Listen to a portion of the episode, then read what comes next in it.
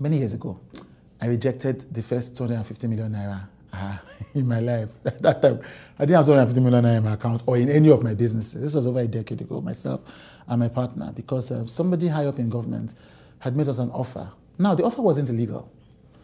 It wasn't even immoral. It was unethical. And, you know, and, and for months after rejecting this money, I did think I was stupid. I did think I was um,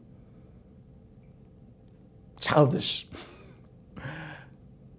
Then, ten years after, I realized that I was neither. I simply had a moral compass.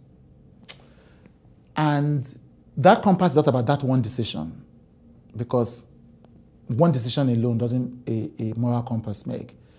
I look back at my life and look at the series of such decisions that I've made. Now, this is not me, and anybody who watches the show knows me, knows that I'm, I try not to be self-righteous. It's not me climbing some moral ladder. This is me looking back at my life and saying, I know the times that I've made decisions that I slept at night and thought, I, I have, I am integrated. That there are things I will not do. There are bottoms I will not go under. There's one of the sayings, my actions are the floor on which I stand. To stand well in this life, you have to have hard decisions you must have made. Things that were questionable, and so you didn't answer those questions. Things that didn't make sense, and so you moved away from them. I was watching a beautiful film called Afamefuna by Kayode Kasum, beautiful film. And um, Kanayo Kanayo, somebody came to give him a business. And Kanayo Kanayo said, oh, no, I won't do it. And the man said, Nibo, are you sure? When, you, have you made this decision? He said, Kangbe.